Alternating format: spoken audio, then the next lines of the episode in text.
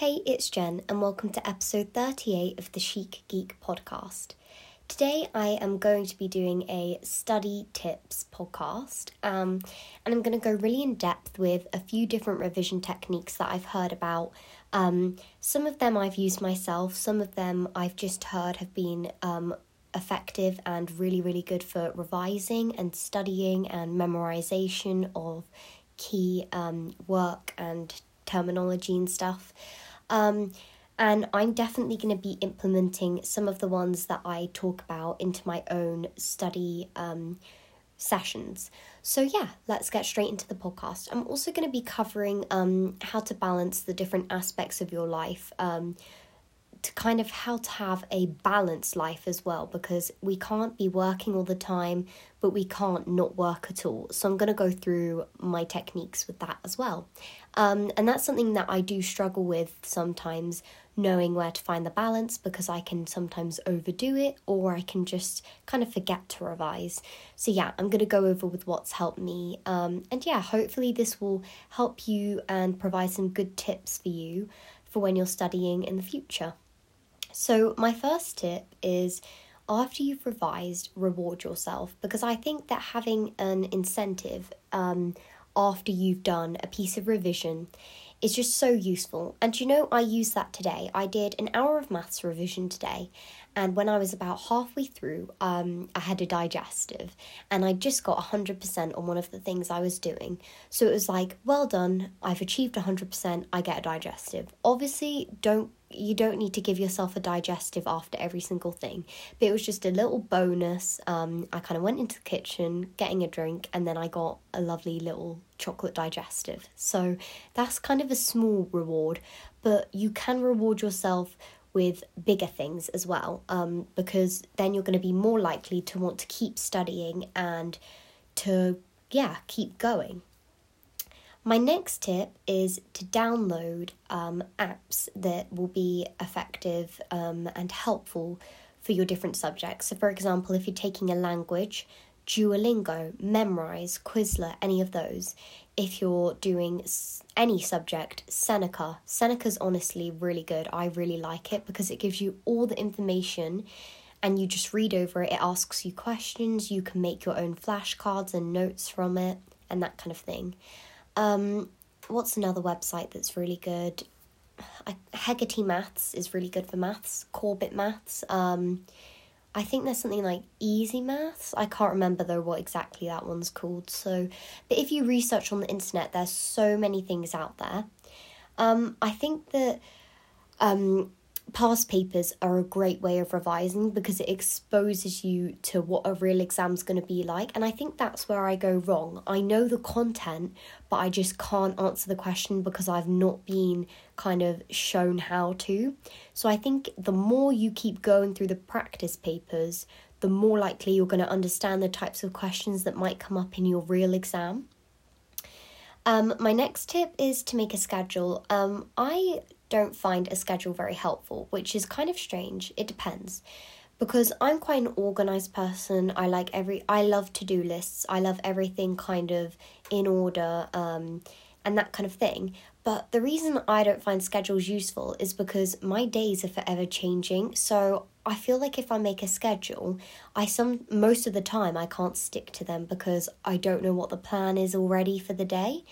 So I only use the schedules on days where I know what's going to happen, but, and they're really helpful if I use them on days when I know everything and I can time block and stuff. But on the days where I'm really unsure what time I'm going to wake up, when I'm going to have lunch, if I'm going out, if I'm kind of doing something, I've got an important thing going on, then I don't make a schedule because I probably won't be able to stick to it and then it's a waste of my time. My next thing is to make mind maps, diagrams, um, and that kind of thing because they're really good for concise kind of memorization. And I think diagrams and stuff are really good for subjects like science. Um, and also I find them really helpful. I took drama for GCSE and I think it's really helpful to do mind maps for drama and also for English because for English a really good mind map you could put for example Romeo and Juliet in the middle um, and then branch out different characters and then underneath that have more branches out for different themes within each character or something like that.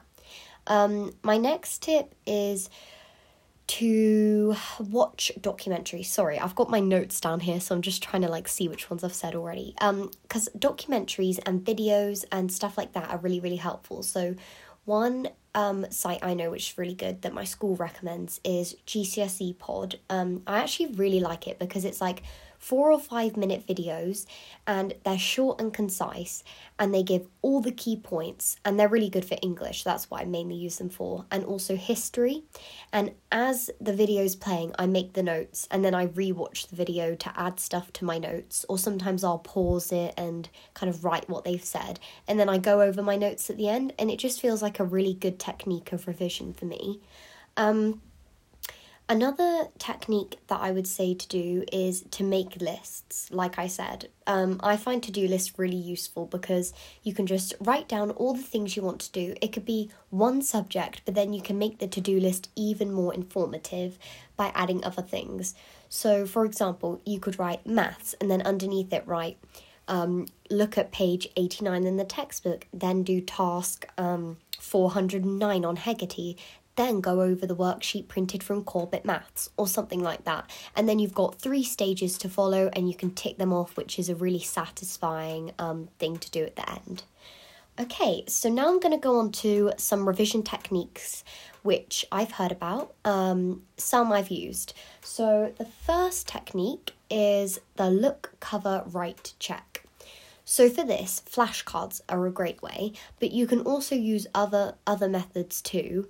Um, yeah, so pretty much you just look at the information, then you cover it, then you write down write it down based on the memory, and then you check if the information matches the one that you had written down.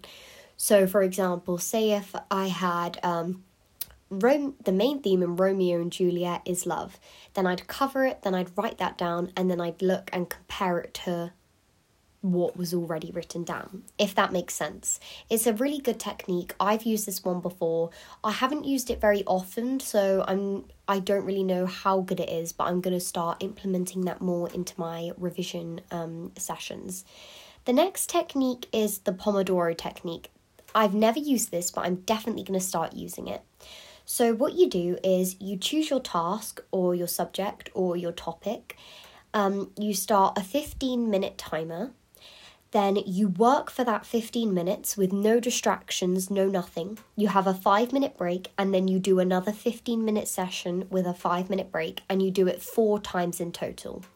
Then, what you do is you have a longer break for 20 minutes, and each segment is called a Pomodoro. So, every um, four lots of the 15 minutes, but obviously, you'll have 20 minutes worth of break as well um, is called a Pomodoro, and then you do as many Pomodoros as you need um, until you've completed the work. And it's a really good way because it incorporates breaks into it, and it's a short burst of revision, and it's really known that short bursts of revision are the most useful. Um, and I think working for like an hour or two is the best amount of time, the prime time. And also, working in the morning is the best time you can work because your brain's fresh, you've had sleep, you've got energy, um, you haven't had any kind of struggles to face throughout the day. Um, so, yeah, you're working straight from the morning. That's a really good time to work. I'd say between 8 a.m. and 12 p.m. 12 p.m. yeah is the best time to work. Today though I did do my maths this afternoon from about maybe what time is it? 3 till 4. Um so it really just does depend when you've got the time. Um, yeah, the next technique is the Cornell method. I hope I'm saying that right. So, what it is, is pretty much you have a sheet, I'd say A4, and you split it into three sections. You have the main section, which is the biggest, and it's the note taking column. And in that column, you include main points, diagram, diagrams, diagrams, um, bullet points, sketches, equations, all of those kind of things to do with the topic that you're learning about. Then, on the left hand side of that, you have a cue column, which will contain the what's, who's, when's, how's, where's, um, and all the kind of really detailed information with dates, names of people, um, really specific bits of knowledge that you need. Then at the bottom of the page, under the cue column and the note taking column, you'll have the summary section, which is the basic condensed summary of all of the notes and the important details. So you'll do a summary of the things um, in the note taking column, and then you'll do all the important details from the summer, sorry, from the cue column. So yeah, it's a really good way, and it gets all of the information down and if you run out of space on it, you then add post it notes and stuff. So you try and keep all of the information for that lesson, topic, whatever it is, on that one sheet of paper. Um, I'll try and post on my Instagram possibly um, some pictures of the Cornell note taking method. I'm going to try it, so if I try it out, then I will post my own. Um, I've also got some saved on my Pinterest, which I is just the Chic Geek by Jen. If you want to have a look at my board called Study, that has a lot of kind of useful study things on it. Um, so I think that's it for today's podcast. Oh no, oh my goodness, how did I forget how to balance all the different things? Gosh because I normally finish my podcast at 10 ish minutes, I thought that I'd done, but no. Right, so how I balance all the different things that are going on in my life is I feel that doing stuff such as um, taking breaks when necessary is really important. I think that having downtime is really essential. So the evenings are mostly when I chill out. Obviously, in the holidays, I have the whole day. Um, but the evenings are kind of the best time for me to do what I want, to journal, to read, to kind of enjoy whatever I want. Um, but also, I think the one really important thing is don't overdo it because I um, had a lot of classes in the day and I had all my revision clubs after school. I had revision clubs at lunch too. So, pretty much during the school day, the only time I'd have would be break time um, to kind of socialize with people. And then after school, I'd be doing my homework. And I felt that I was constantly kind of on the move, always feeling drained. Then I would be going to bed like I'd get home from my revision session, I'd have my dinner, do my homework, shower, have a couple of hours maybe to myself, but I'd obviously have to do stuff like tidy my room, organise my school stuff for the next day, and I just ended up not having much time to myself. So I'm really, because it's the Christmas holidays, I'm really having a break now and taking the time for myself um, and kind of just trying to relax and what's it called? Um, what's it called when you I can't remember the word. It will come to me. Um oh never mind, I've completely forgotten. When you refresh, I guess, for the upcoming school days. Um so yeah, I am obviously still doing revision, but I only really started my revision today, I'd say, because I yeah, have been really taking it easy. Um and enjoying the Christmas season. So, what I'd really say is if you've got a stressful home life and you're finding it hard to study in that kind of environment, then possibly study outside. It's quite cold though, so that might not be an option. Um, well, it depends where you live. But you could study outside. You could, it's quite hard with obviously the pandemic because you can't go to places like libraries and cafes where you would obviously go if there was no pandemic. Um, you need to maybe tell your family that the environment's too noisy for you and you kind of need a quieter space. You could listen to music whilst you study if that helps you. I found a really good playlist on Spotify called Studying in an Oxford Library or something like that, and it's really, really good. And I actually really like listening to music while I study. I always seem to be able to study quicker, not quicker, but I seem to kind of retain the information better, and it's just really good for me personally. Um, yeah, there are many solutions that you could find, or you could just do all your studying at school. Um, it just kind of depends what works for you. Um, yeah, I hope this podcast episode has been useful and you enjoyed listening. And I hope that these tips really do help you because obviously I want to do my best to help you with your studying as well as help myself with my own studying. And I'm definitely going to be implementing the Pomodoro and Cornell technique.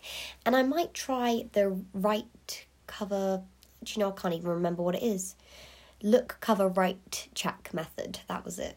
Um, because I think that I would use that as well.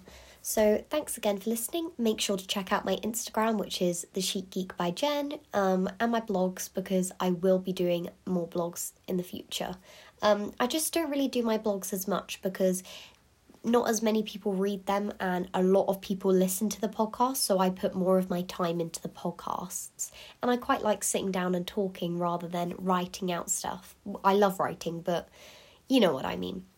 Anyway, thanks again for listening and have a great evening or day wherever you are.